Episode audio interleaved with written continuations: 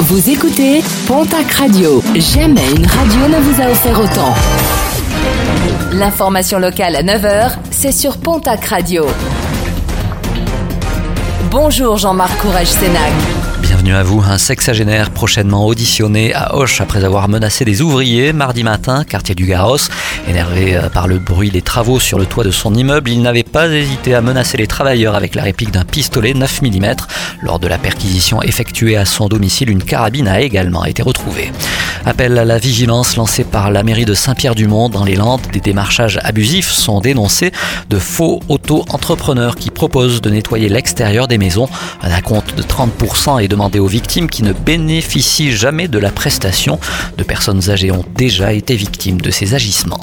Une nouvelle station de mesure de la pollution installée à Argelès-Gazost par Atmo Occitanie ainsi que 14 capteurs dans l'agglo de Tarbes et de Lourdes. Nos confrères de la Nouvelle République des Pyrénées se sont intéressés ce jeudi à l'étude lancée dans les Hautes-Pyrénées pour mieux comprendre les pics de pollution aux particules fines dans le département. 17 épisodes de pollution l'an dernier et déjà 8 cette année. Parmi les explications avancées, les écobuages et le brûlage des déchets verts. Les résultats de l'étude seront dévoilés dans le courant du deuxième semestre 2023.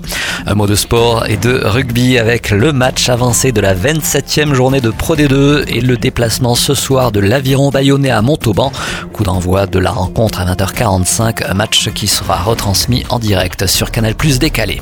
Toujours en rugby, une prolongation du côté de la section paloise. Mathias Colombé a rempilé jusqu'en 2025 avec les verts et blancs, pouvant évoluer à l'aile comme au centre. Mathias Colombé a été titulaire à 13 reprises cette saison avec la section. Et puis un Béarnais au Pays Basque, très convoité par plusieurs clubs de l'élite.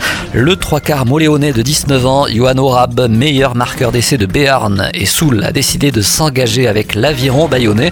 Le joueur, toujours étudiant à Tarbes où il suit son cursus universitaire, fait l'objet d'un reportage chez nos confrères de la République des Pyrénées.